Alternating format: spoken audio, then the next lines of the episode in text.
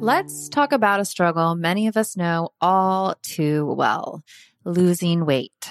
Remember those days when everyone was on a juice cleanse or just basically hangry all the time? That was no fun for anyone. Well, there's a better, more sustainable way to shed those pounds.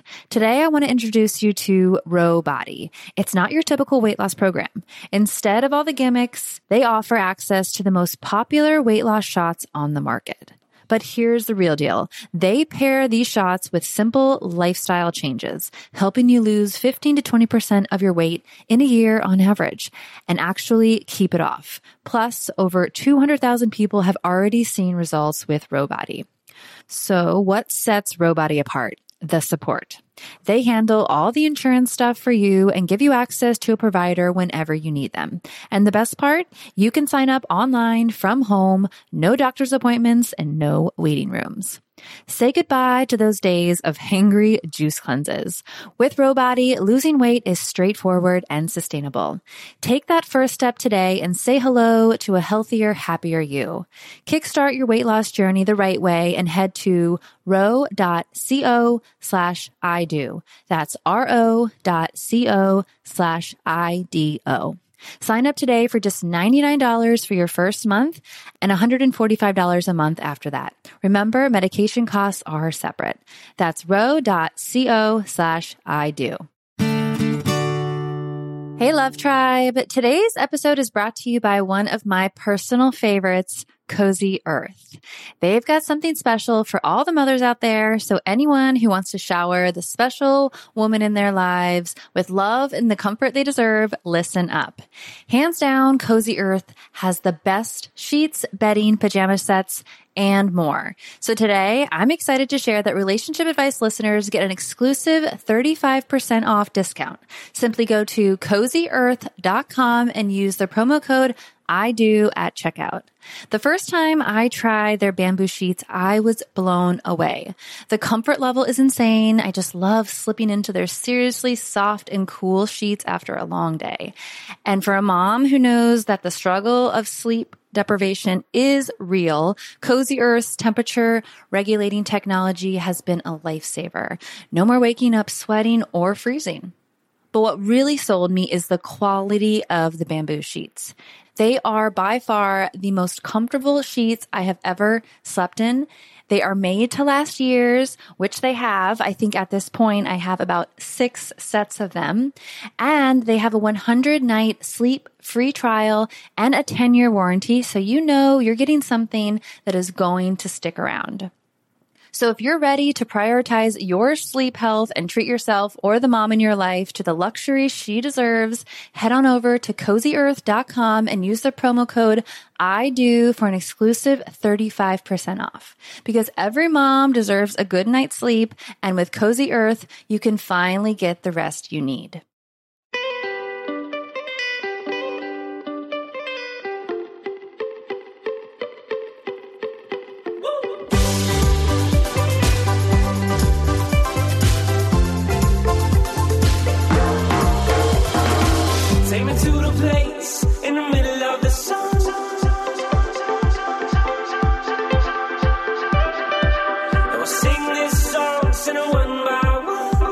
Hello, everyone. Thank you so much for tuning in to today's show where I welcome Dr. Stephen Furlich. And Stephen is a professor and researcher at Texas A&M University. He has taught and researched nonverbal communication for over 20 years and is the author of the new book, Nonverbal Epiphany, Steps to Improve Your Nonverbal Communication.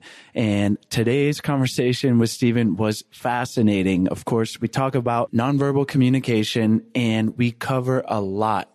And obviously this is going to be important for improving your relationship, whether it's your romantic relationship with friends, family, coworkers and we cover a lot of the the research and the biology of how we receive and give nonverbal communication and some things that you probably have never even realized that that are going on for instance how our odors are communicating with others and a lot more. I really enjoyed today's conversation. I think you guys will too, and you'll find it valuable to improve the relationships in your life. As always, thank you so much for tuning in. Enjoy today's show.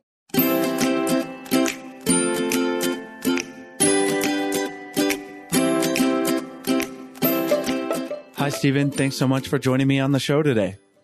Thanks, Chase, uh, for having me on. And I'm excited about talking about this topic of nonverbal communication. Let's start by talking about the general principles of nonverbal communication, and then we'll dive into some more specifics as it relates to relationships, gender, and a few other things.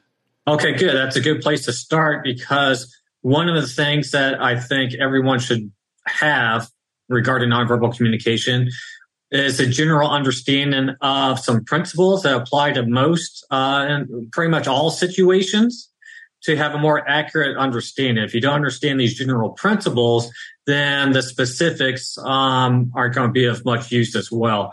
So, just briefly, a little bit about how I came about to write this book was an undergraduate, I took a nonverbal communication class, same thing in undergraduate in, uh, in graduate school as well. And then um, I've taught nonverbal communication as a class at a university for over 10 years.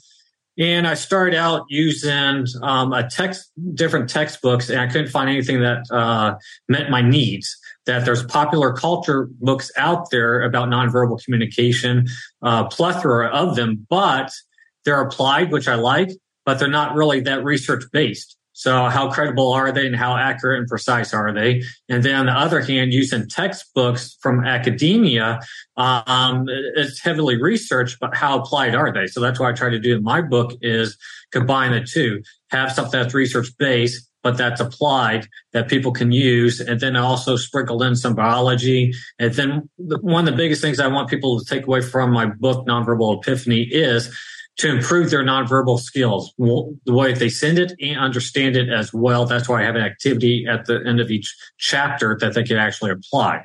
So now jumping into the principles. Uh, one is that there's a mind and body connection. So I think a lot of times people are under the impression, and rightly so, that our nonverbal communication reflects what our emotion is and can be a reaction to the communication interaction that takes place.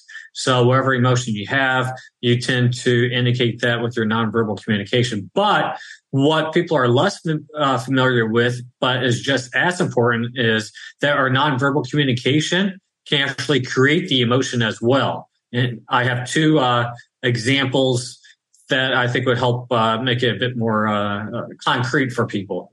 Yeah, please. I'm super curious. So one is, and I cite her in my book. Her last name is Cuddy, C U D D Y, and she talks about the the power pose. And she did uh, numerous experiments and found rather consistent results. But one is where she had people who were part of the experiment team or um, people who were uh, objective in the situation itself. They were going to evaluate people during an interview process and they had two different groups. One group was they did a power pose prior to the interview, and the people who evaluated them never saw that they were doing the power pose um, prior to the interview. And then the other group didn't do any power pose at all. So the group did the power pose. That consisted of having your legs a little bit uh, wider apart, having your hands on your hips and your elbows out. So it's more of an expansive type of posture. And what she found biologically that was it created the emotion itself. It increased testosterone levels, which gave people more confidence and it lowered the cortisol levels, which is the stress hormone. So not only increased their confidence, but lowered their uh, stress. And people on group A uh, were rated as much more uh, uh, credible and more likely to get that job that they interviewed for than uh, in, in, the second condition. And again, the people who did the interviews didn't see who was who was condition, but the people took on the they displayed their nonverbal behaviors up. Another example is uh, that they had uh, a different study out there um, they had two groups, so they had a large uh, sample size and two groups. In Group A, uh, they had uh, the participants put a pin in their mouth, and in Group B, do nothing. In group A, they rate their emotional experience as much more positive and much more of um, an enjoyable experience itself. So what's the difference? Well, in group A, they put a pin in their mouth, and what's that do? It creates a smile. So by creating that positive facial expression, they take on that nonverbal uh, emotion that they display. So that's the other half, the other end that people need to keep in mind. That's just not a reflection your nonverbal behaviors, but they can actually create the emotion that you want. So if you're feeling stressed, or if you have something a, uh, a large presentation you could do um, one or both the power pose or smile right before and put yourself in a more positive type of uh, uh, emotional state. I love that. Another um, uh, principle that uh, people should keep in mind and this is something i think people um, are misguided with that often too often people rely upon one nonverbal behavior and then they um, over judge or over evaluate the meaning of it. So just because someone doesn't make as much eye contact or just because they touch their nose doesn't mean that they're being dis, uh, dis, um, trying to be deceptive. What I always inform my students of is that nonverbal communication is like a puzzle. you you put together the individual pieces of the puzzle and then what do all those individual pieces add up together? And then you make an informed decision and not just overgeneralized from one nonverbal behavior. And on that note, pieces of the puzzle you're putting together is how do these different factors um, how do they influence people's nonverbal behaviors such as the time so when um, maybe early in the morning, late at night? Is it a holiday? Is it during the work hours or whatever? The context itself. So is it in public or is it in private? And then the people themselves, um, what's the between them? Is it someone who they are familiar with or someone who they just met for the first time? Is it family members or is there a power difference maybe in the office? And then lastly, uh, what's the subject itself that's being discussed? So all those factors together uh, are going to be different dynamics are going to influence the nonverbal behaviors differently, even though it may be the same subject that's being talked about. Um, one thing that uh, uh, people in the general public um, actually do unknowingly, rather correctly, is that they put more weight and emphasis on the communication itself, come up with some sort of um, uh, bottom line on the nonverbals over the verbals. So if something is inconsistent or something's just being emphasized much more so non-verbally, people believe that much more so than they do verbally. And that's correct. That's the right thing to do. To place more emphasis on the nonverbals because that's often a more truer indicator of uh, people's true intentions. And then lastly, you want to understand what someone's uh, normal nonverbal behaviors are, and then um, see if they're being different based upon the uh, change of the topic.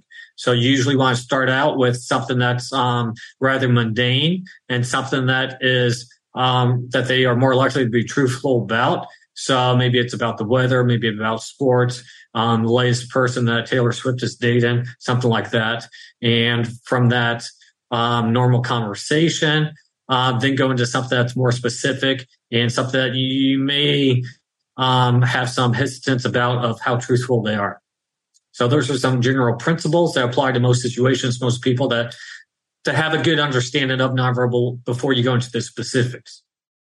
I love it. I'm just scribbling notes because there's there's so many interesting things there in directions we could take this. I want to go into other areas of nonverbal, but first I want to ask you some questions and, and highlight some of the things you said. So I think in the context of a romantic relationship, there's so many little nuggets here. And I'm thinking of when you said putting emphasis on nonverbal cues and situations where someone will verbally apologize and say, I'm sorry. And tone is obviously verbal and it's in there, but how are they doing that? Are they looking at you even when they do that? Are they doing it from a, a loving place? And why we've had full episodes dedicated to apologizing because there is a way to do it sincerely and and that will help your relationship and there's ways to do it where it can almost hurt it because it's not sincere.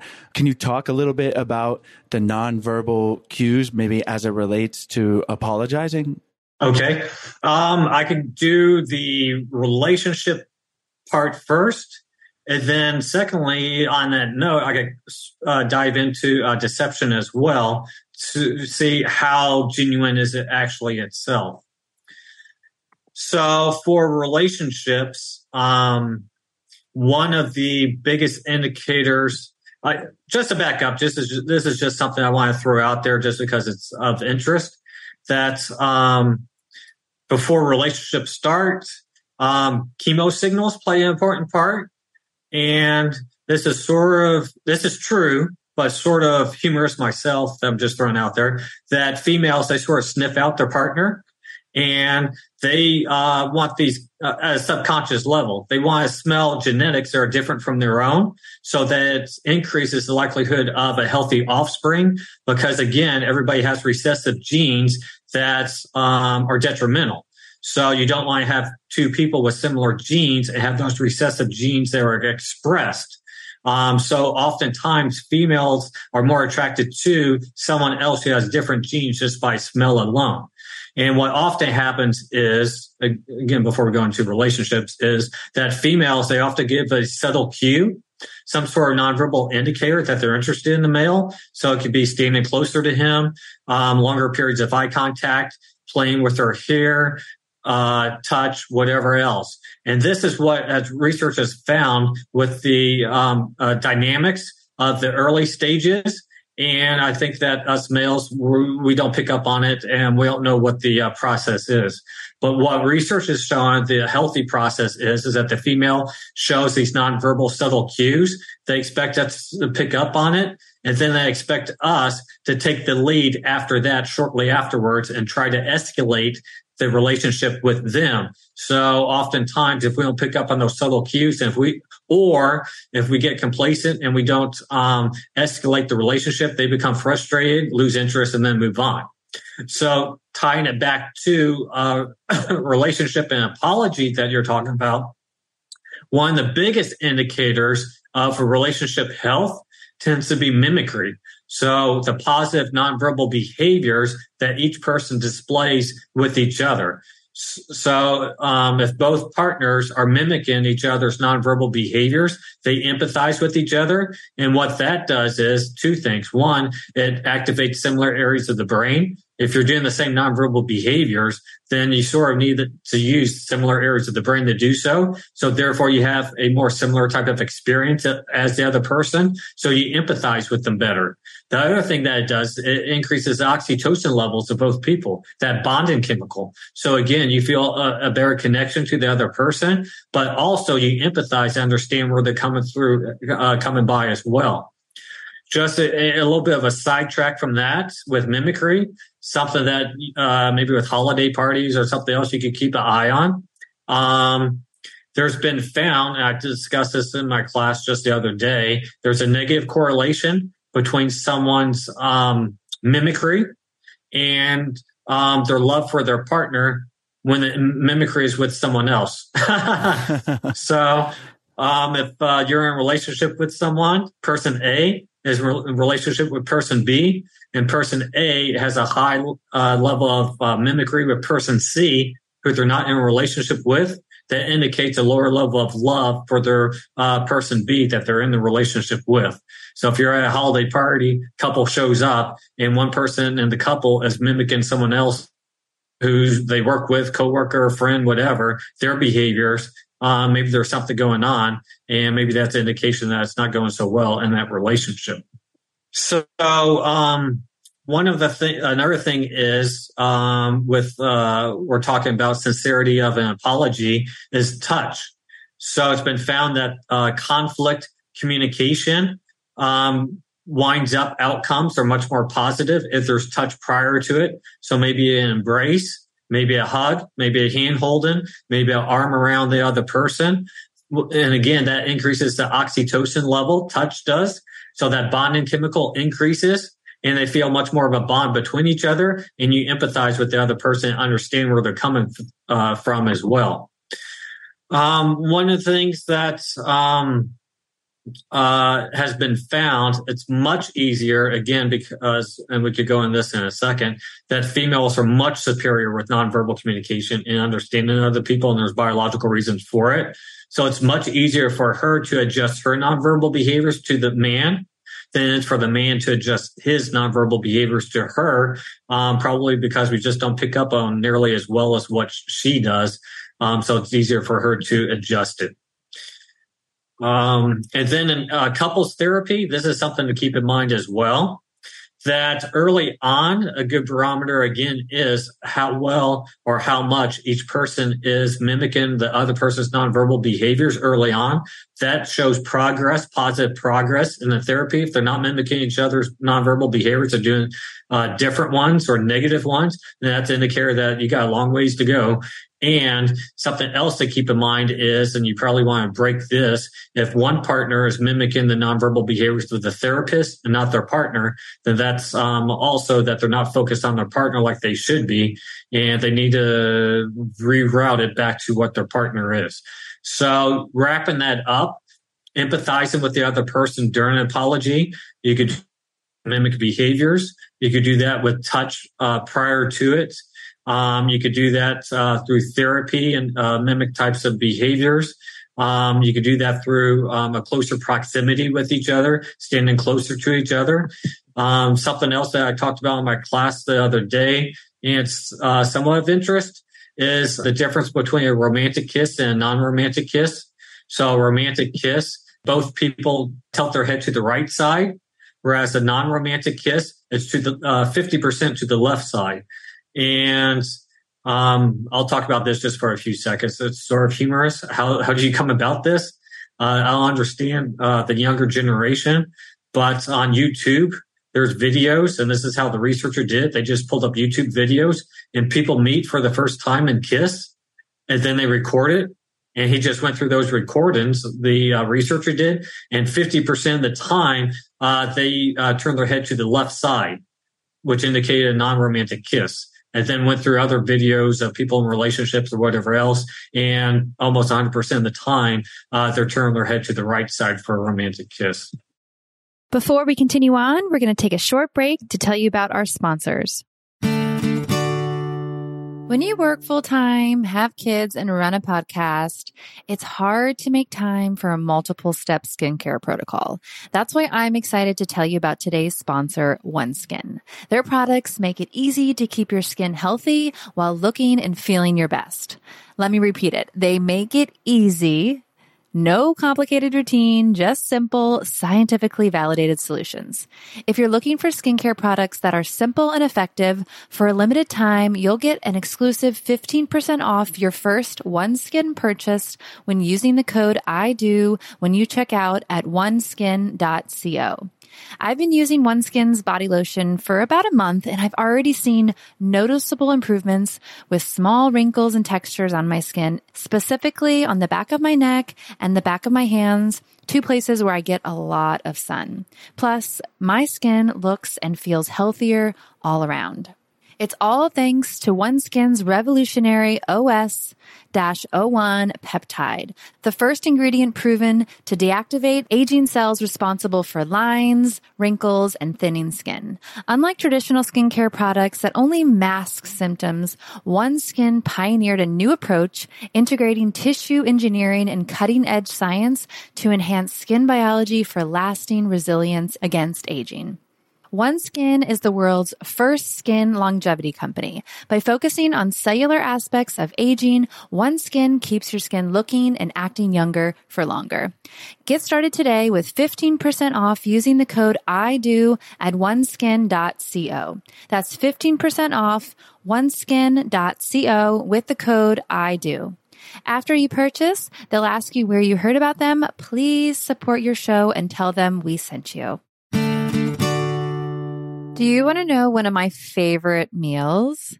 It's a slice of toasted bread with tomato, mozzarella, basil, olive oil, salt and pepper, and a little drizzle of balsamic glaze. Makes my heart happy. It's so simple. It's so delicious. And I love that all the ingredients get to show off their individual flavors. I used to eat it all the time as my easy go to meal. And then all of a sudden, there was a ton of messaging out there telling me that I shouldn't eat carbs and that I shouldn't eat bread and that bread is bad. And I hate to admit it, but I cut out bread entirely for the longest time. And it wasn't until recently that I started to understand that not all bread is created equal. Hero Bread makes those same delicious favorites free of consequences or compromises. They've remade carby, empty calorie bread products into fluffy, delicious versions that include no net carbs, zero grams of sugar, and fewer calories, plus protein and fiber. I highly recommend that you give their bread a try. They're giving relationship advice listeners 10% off when you visit hero.co and use the code I do at checkout. I was so excited to discover Hero Bread. It's truly amazing, and they've made a product that is tasty and soft while having zero to one grams of net carbs, zero grams of sugar, and high in fiber. I'm not gonna lie. Their white bread is so good and it makes the best tomato and mozzarella sandwich. Last week, Stella and I were back in Florida visiting our family and we all walked to the lake and the only bread we had in the house was hero bread. So we grabbed a slice, walked to the lake, and by the time we got there, Stella had eaten the whole piece of bread and of course wanted more. So the poor ducks didn't get any hero bread, but Stella did. Since I had cut out bread for a while, every time I ate low quality bread, my body felt bad. It felt bloated and I didn't feel great. But with Hero Bread, I feel good after eating it, which makes my life so much easier because now I can go back to my easy grab and go sandwiches when I'm on the run. Hero Bread is offering 10% off your order. Go to hero.co and use the code I do at checkout. That's I do at H E R O dot C O. There's so much here. I want to just go to the, the most recent thing and kissing. And I, I thought about the head turn is very interesting, but I thought about just intentionality and like, how fast are you doing it? Like, what is your presence? And that's all nonverbal and it, and it means a lot, right? Like if you're in a relationship and you're going through conflict and then you heal it and your partner or you know you think you do and you're like Let, let's kiss and they just kind of give you a peck like Ugh. you feel that and uh-huh.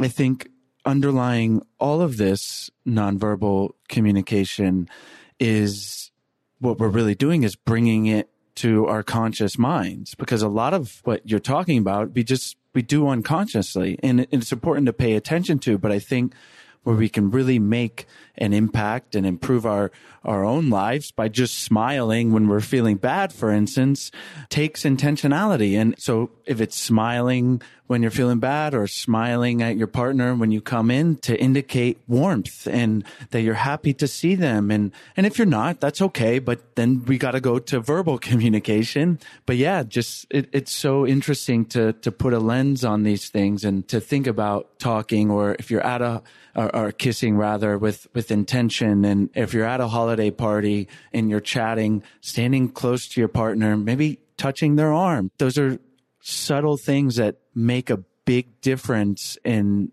why I'm so excited to talk about you because I think we don't put enough emphasis on them. Yeah, one of the things that uh, you talked about, I think this is uh, sort of what I'm trying to get in the book, is one awareness is what you're talking about. Also, uh, empathy, not understanding communication from your perspective, but from the other person's perspective. Um, uh, one thing that um, what you talked about as well is smiling and how that plays a role. So what is really um, important in relationships non-verbally is emotional contagion that often you take on the emotion of the other person. And also what's been found, what's of interest as well, is that sometimes your partner takes on the emotion that you expect them to have. So it's not necessarily what they um, are inclined to do, or not necessarily what they um, are going to do uh, just naturally, but oftentimes they're influenced by maybe that the way that the other person communicates to them, or uh, maybe their nonverbal cues that they're uh, getting off, uh, that they uh, are um, becoming aware of. But they take on the emotional state that is expected and not necessarily that they have. So what their partner expects them to have. And one of the things that I, I felt, um, well, the book is Nonverbal Epiphany. That was an epiphany to me, actually, is that oftentimes our um, chemo signals and or odors that we give off um, often influence the behaviors of other people around us. So if it's fear, happiness, anger, off certain types of odors during those interactions, and those odors actually influence the nonverbal behaviors of other people. So in a relationship, it's not just two individuals, but there's a big overlap that each person is going to influence the other person's nonverbal behaviors, which is going to be one big circle back and forth through emotional contagion and the expectations that influence their emotional uh, experiences as well.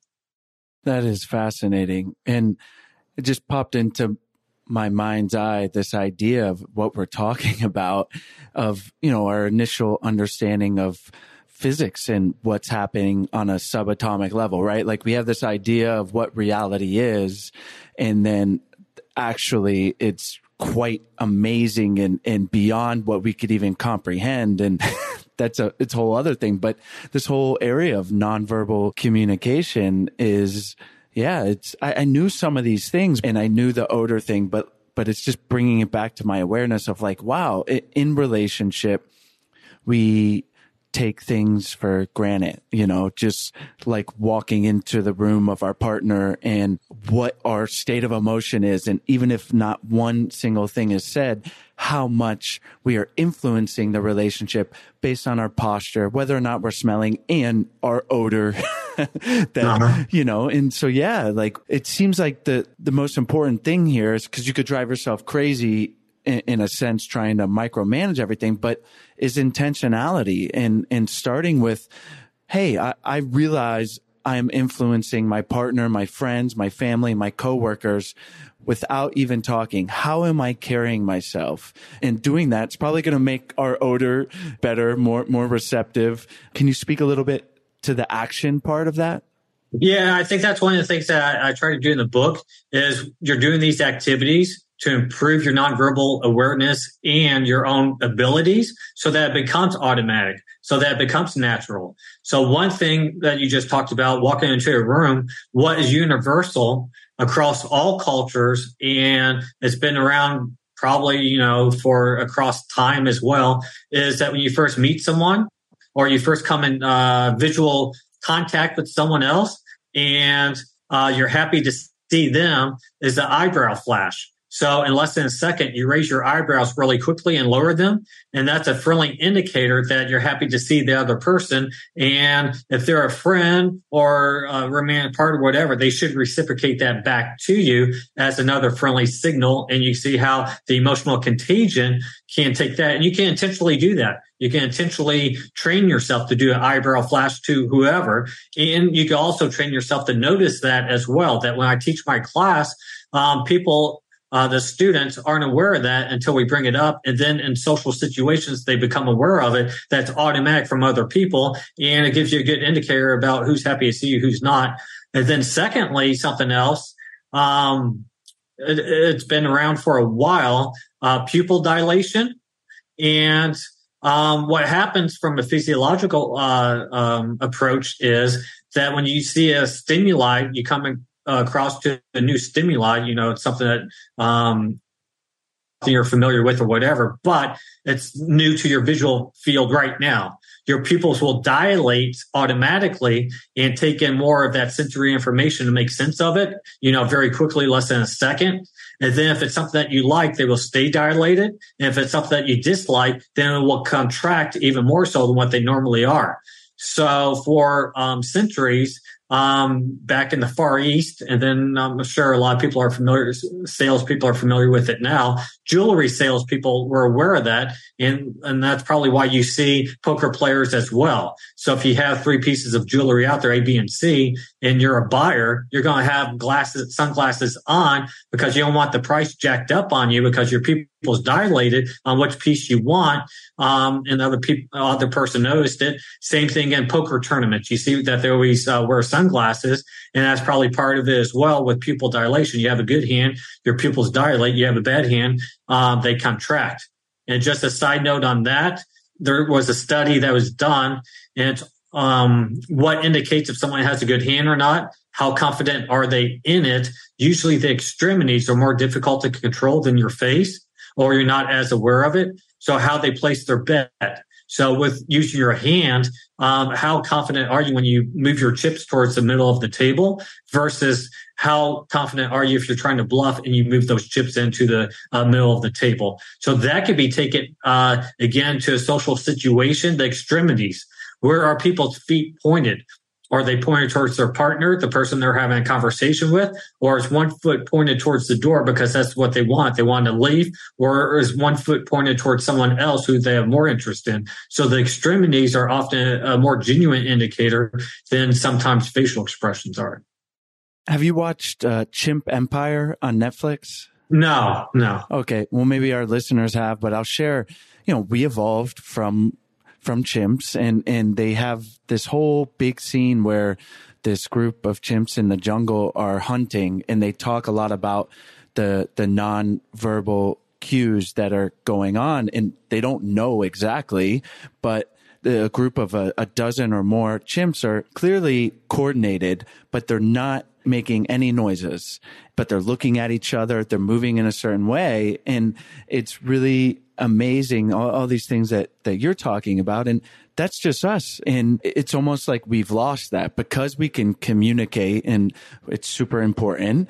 We don't pay attention to that. But, but in fact, there's so much that can be said through what's happening. And, and these chimps were doing you know, a whole complicated movement through the jungle to hunt without saying anything. They were being covert. They, they wanted to be silent and they're spread out and there's trees in the way, but you know, and who knows if there are smells that they're, they're also communicating with. It's really, really fascinating stuff. Uh, and, and, you know, the whole eyebrow flash thing as you come into a room that you mentioned. And, and yeah, and it's like, as we hear these things, at least as I hear them, I'm like, yeah, of course, like I do that. Or now I want to make more of an effort to, to acknowledge a friend that that's coming into a party or or whatnot or a partner, of course. And, and it's been found with the uh, uh, pupil dilation that um, oftentimes if your pupils are dilated, then the other person uh, looks more favorably upon you and more friendly. And they often return it as well. So uh, advertisements often do that with pictures where they artificially dilate uh, the pupils because then that makes your pupils dilate and make you and makes you like that picture even more. So um, centuries ago, women used to use a dye, and it's in my book. I forget the name of it off the top of my head to artificially uh, um, uh, increase their uh, pupil dilation. And then eventually wow. they found out it made you go blind. So they stopped using that. wow. That is fascinating. Yeah. Eye contact. I mean, they're windows to the soul. We say that for a reason. Like we can read so much there. But I would also say, and, and I'd like to hear your point and you, you've touched on it, but to understand these things, but not to make assumptions, you know, because one of the things that is so interesting to me through relationship is to see how different people communicate non-verbally and verbally, but we all have our own histories and trauma and, and attachment styles that lead us to act a certain way. And I found that certainly listening to my intuition, but trying not to make assumptions and then to read the nonverbal cues. But when I'm confused or not sure to verbally ask. And and that goes to I think it's important to mention like consent obviously. Like if you're dating and you're picking up on all these cues and certainly it's interesting that you know the girl is twirling her hair and she seems very interested you know, but not to like make assumptions and to, to ask for consent is a big thing. But in relationship, let's say you are dating and you're getting to know a person to not read too much into these things to a point. And, and you mentioned earlier, like to understand a, a certain person's particular pattern and then use that as a catalog and still communicate That's that's a good point. Um, also, uh, when I think you were talking about um, in terms of uh, understanding someone else and empathy, this, that, and the other. Um, I have in there uh, a real smile versus a fake smile and how to distinguish between the two. So with a real smile, it usually uh, to create. So actually making the smile last longer and a fake one is much quicker. Also, it has more symmetry. So it's more even on both sides of the mouth. Um, whereas with a fake smile, there's usually asymmetry, and it's usually one side is maybe higher than the other. Um, right, the cheeks are raised higher, and, th- and also the big one of the biggest indicators is those crow's feet. So you have the wrinkling on the side of the eyes for a, a real smile, whereas with the fake one, you don't necessarily have that. And the, with the real smile as well, um, it's usually that you just show the top of the teeth, uh, your top teeth, and you don't show the bottom ones. Whereas with a fake smile, you show more of the bottom ones, and that's more for laughter. So taking that into account, you could sort of get an indication of who's having a genuine smile in your presence and who's having a fake smile. And you can see that in professional settings, the fake smile. Um, you can see that maybe on an airplane with a uh, stewardess, maybe a restaurant with the server.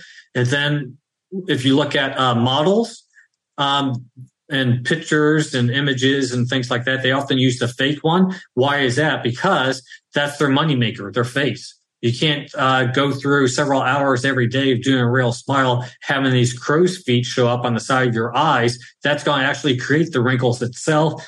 And your modeling career is going to be shortened as a result. So if you look at uh, models in magazines or whatever, um, you see that they often uh, do a fake smile versus a real one.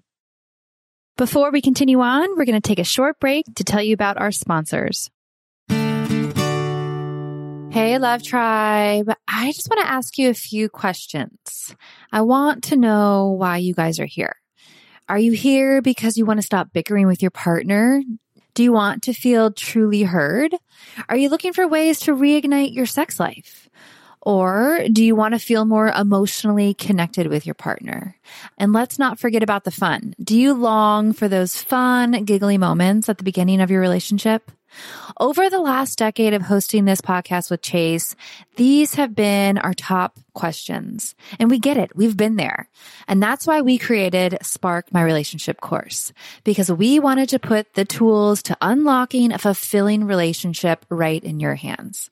So we're offering this course, Spark My Relationship, for only $100 until April 6th. In less than 90 days, this self-paced course will help you create more passion, improve your communication, and build a stronger, more intimate connection with your partner, all while having fun doing it. We've collaborated with over 15 psychologists and therapists to bring you the strategies that marriage therapists teach their client. This offer is only going to last until Saturday, April 6th. So head on over to our website, sparkmyrelationship.com and use the code FLASH24 at checkout to get the course for only $100. That's nearly 60% off and it won't last. The sale ends April 6. That's sparkmyrelationship.com and use the code FLASH24 to get our course for only $100. Hey, Love Tribe. I have just a few questions for you. I want to know why you are here listening to the podcast. Are you here because you want to stop bickering with your partner and you want to feel truly heard? Or are you looking for ways to reignite your sex life? Or do you want to feel more emotionally connected with your partner? Or do you just long for those fun, giggly moments of connection that you used to have at the beginning of your relationship? Well, over the last decade of hosting this podcast, those were the main reasons people tuned into the show. And we get it. We've been there. So we created our course, Spark My Relationship, because we wanted to put those tools to unlocking a fulfilling relationship right in your hands. We're offering $100 off our course, Spark My Relationship, which is a self-paced course designed to help you create more passion, improve your communication, and build a strong stronger, more intimate connection with your partner and have an amazing time doing it.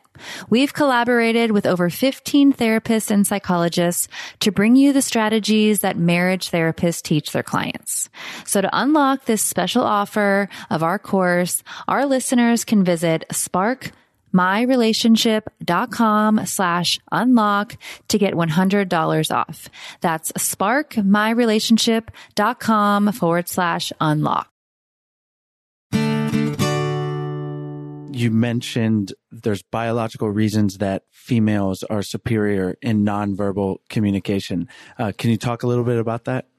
Yes. So with um, biologically, uh, it's been found for years and even decades consistently that uh, females from an early age are superior at uh, empathy and nonverbal communication, understanding other people, and also sending their messages as well. So just at early age, uh, what we have interest in that uh, girls at a young age, just a few years old, they look at faces much more and for longer periods of time. Whereas with boys, we usually look at objects and trace objects. So they have uh, more interest in social interactions themselves.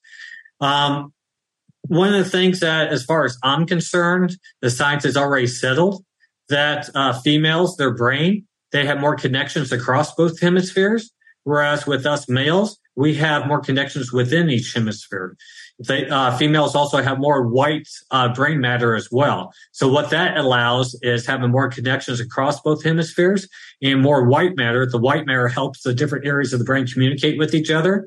So you not only connect to each uh, different areas of the brain, but it also communicates to the different areas of the brain. So it helps her engage in the conversation talk about the topic at hand, but also analyze the other person's nonverbal behaviors at the same time. So she may have and she also has during social interactions more overall brain activation as well. So she can engage in the conversation. She can have her emotions being activated. She can understand the other person's emotional state, analyze their nonverbal behaviors. She could talk about what previously happened, talk about her own emotions much more, much better than what we can because we're more compartmentalized. But also us males, we have uh, adult males uh, typically have 20 times uh, more testosterone than what females do. And testosterone has been found to hinder social ability. So what do we usually have testosterone with?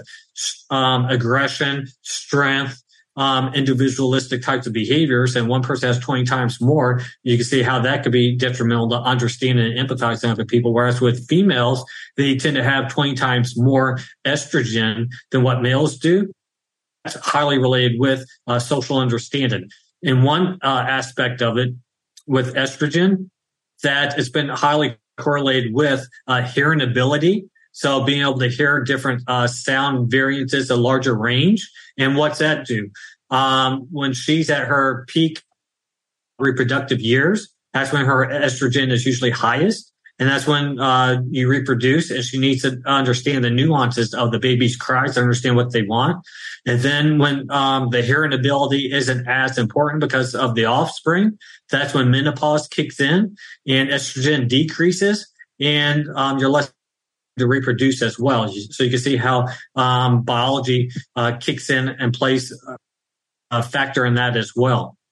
What's been interesting is that there's been numerous studies that actually play out the nonverbal superiority of um, understanding for females. So they've shown the pictures of the eyes only. So just the top of the face of the eyes pictures, but to uh, males and females and females outperform there's no competition in terms of identifying what the emotional state of that person is compared to what males do just by looking at the eyes. Same thing with touch. They have like a curtain set up and then you reach across the curtain and you uh, feel the other person's hand. And again, females outperform and there's no comparison in terms of identifying the emotional state of the other person just through touch alone and um, feeling the other person. Uh, color vision. Um, it's been found consistently that on a much larger uh, range itself, that on the spectrum, uh, females can see different shades of color much better than what males can. In uh, color vision, part of it is explained that it's on the X chromosome. So if one person has two X chromosomes, then the other person only has one. You can see how uh, that person would have better color vision. uh, different shades. In, in my book, uh, there's an image that uh, it cracks me up. One of my favorite images. It has like a boy on one side, a girl on the other, and it has all these different color shades. And then it shows the whatever five to different colors that he sees. And then for her, the 20 or 30 different shades within that she sees. So we actually uh, literally see the world differently. And females also have more P cells in the retina uh, that's responsible for color vision. And, and then just lastly on vision itself, um, there is a old saying out in the uh, animal kingdom that those that like to hunt, eyes are in front and those who like to hide, their eyes are on the side. So a lion, they have their uh, eyes in front. And then like an uh, antelope or a deer, their eyes are on the side. They like to hide. So for us males, we're much more comfortable when we commu- communicate with someone, uh, uh having them face uh, uh, straight up because that's what our vision is. That's our best vision is straight on um, in front of us. Whereas with females, if a female is talking to a male, oftentimes they'll steam to the side of the male because their peripheral vision is what is more superior for them. And that's what they're more comfortable with as well. Very interesting. Yeah, there's there's so much in there. I'm wondering, I'm curious, you know, I, I'm thinking of intuition and intuition is just this a feeling we have about a situation or a person and how much of intuition is just the subconscious reception of all of these cues, you know? And I find in relation to some some things that have happened in, in my life in the last couple years, particularly maybe you can just comment on them where a male friend and I were commenting on how he and I felt we had a good intuition as to the integrity of other men. And we live in a small town, and there had been some things where these guys just rubbed us the wrong way. And we would say just how we would interact with them, how they would talk, touch, all these nonverbal cues, basically. We found that uh, in a few instances, and again, this is all anecdotal, but that our female friends, some picked up on that, but some were like, oh no, they, they seem like a great guy. And then, and more often than not, a, a situation, it would turn out that the guy had, you know, they were not living with the most integrity. And, uh-huh. and this is in relation to their relationships with women in particular. So are there any things that, because you're saying that women have basically a greater ability to read, but is that across genders? And is this just a completely anecdotal situation that, you know, correlation does not equal causation? Uh, my guess might be you did you and your friends spend more time with them than what the uh, women did or not necessarily not necessarily and and again some individuals could just i i have felt that i have a my intuition is usually pretty strong and my friend as well and maybe we're just picking up on these cues, but I was wondering if there was any more like, you know, biological research that would suggest that men are more receptive to other men when it relates to to maybe intentionality around women. I don't know. Uh, it may be something that uh, uh, that kicked in that um, off the top of my head. Maybe that uh, you pick up on threats much better, and maybe you saw them as you know, something as a possible threat in terms of the way that they treat other people. And there is some research that does support that, that men do pick up on it, on, on threats, maybe sometimes a little bit better than what females do. So I think maybe in that specific instance, um, because that's what, you know, genetically passed down for generations, is what the male role was as a protector. And there is some evidence to support on that specific emotion of threat that maybe males are superior in some uh, instances as opposed to uh, you know across the spectrum of all emotions and all situations maybe that uh specific you know hone in on that specific uh, context in you know specific uh instance uh quite possibly that's the case that'd be my guess that's interesting. And that makes sense because the feeling that it brings up in these instances is a protector feeling. And yeah, it's, it is a feeling of it's not jealousy. It's not any of that. It's like this situation, yeah. this person is a threat. I don't know exactly why, but I'm picking up on an energy, know, nonverbal cues, a way that they move through the world that is indicating them as a threat. And like I said, I've, I've been unfortunately right on a lot of these in the last couple years. And I've also been trying to cultivate my intuition and listen to it. And so, yeah, that, that makes a lot of sense. Um, very interesting stuff. So I, I, think that's what it is. is it's, uh, on that specific, uh, emotion and that specific situation in terms of threat.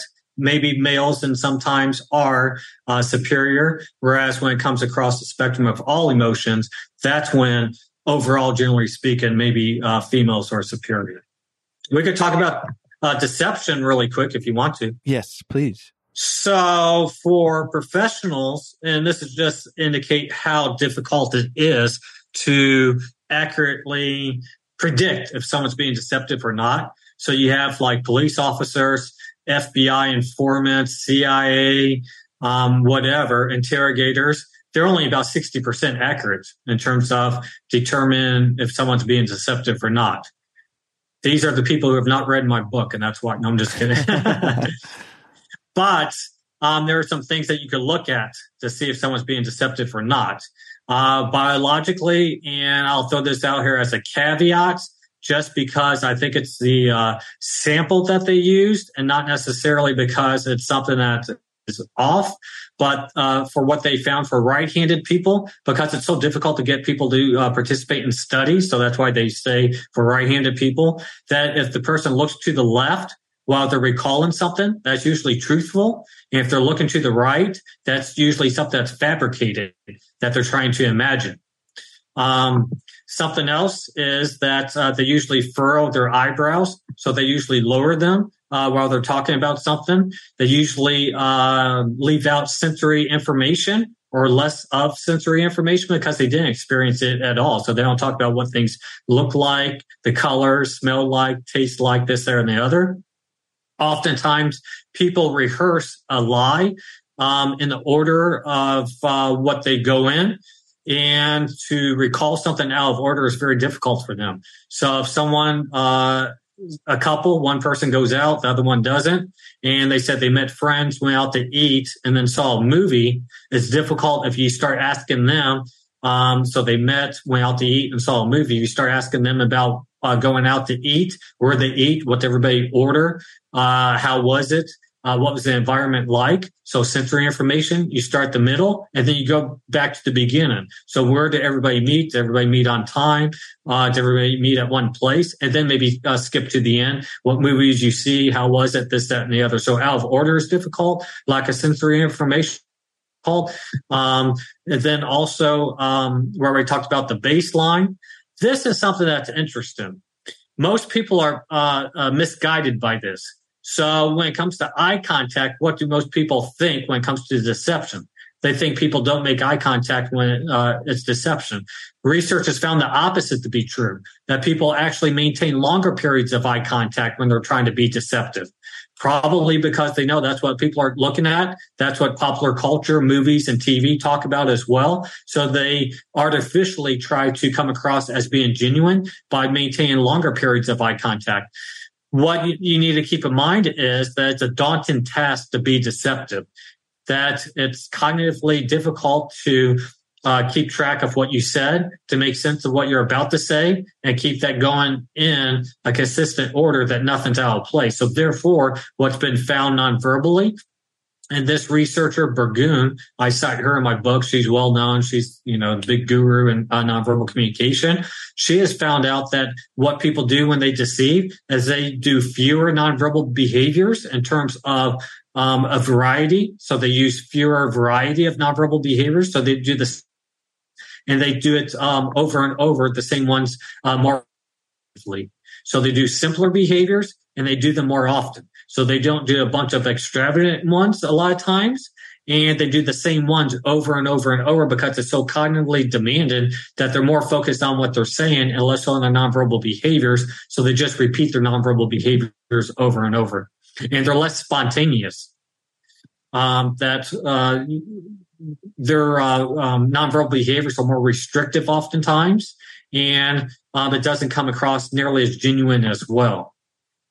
So those are a few things to keep in mind uh, when you're thinking about uh, deception itself and what are they looking at. So if, uh, if you have three different options out there, what they're looking at is more truthful um, in terms of what they have interest in, as opposed to let's say I ha- I have a lot of interest in A, but I'm looking at B.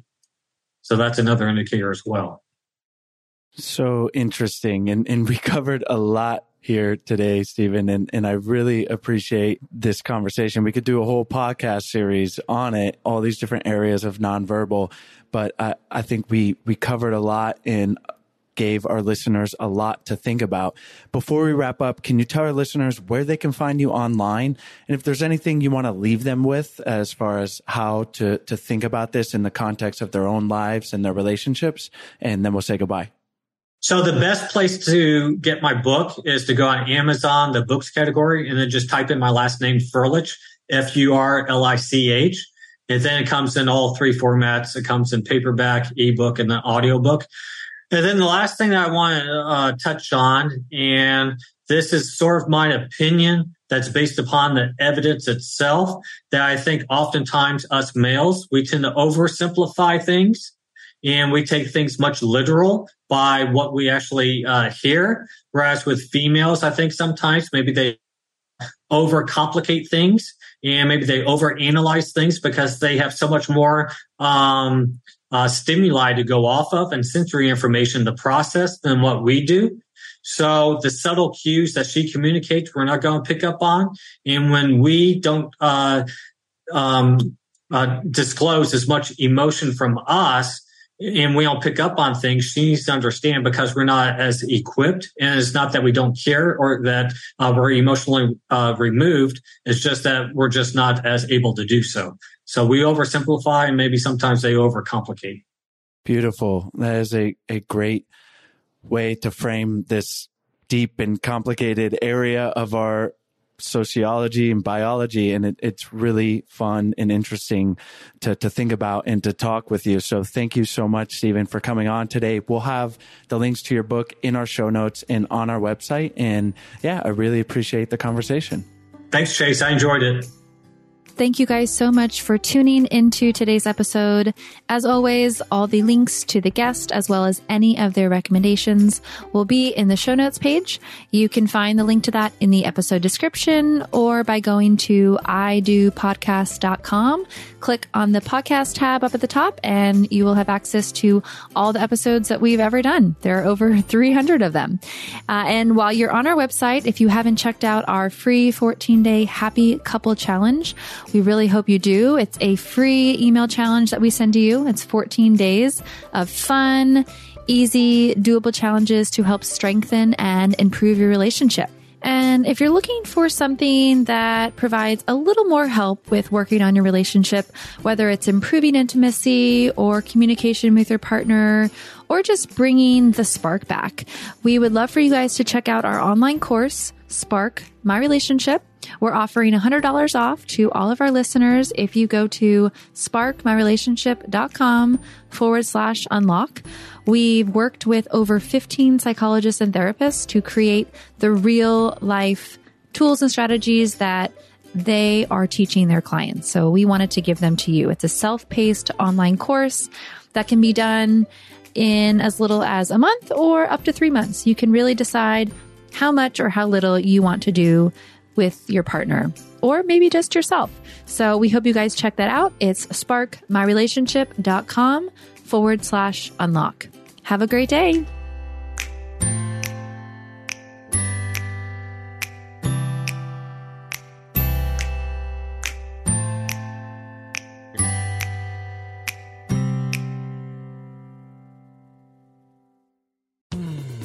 You were listening to a pleasure podcast. For more from our Sex Podcast Collective, visit pleasurepodcasts.com.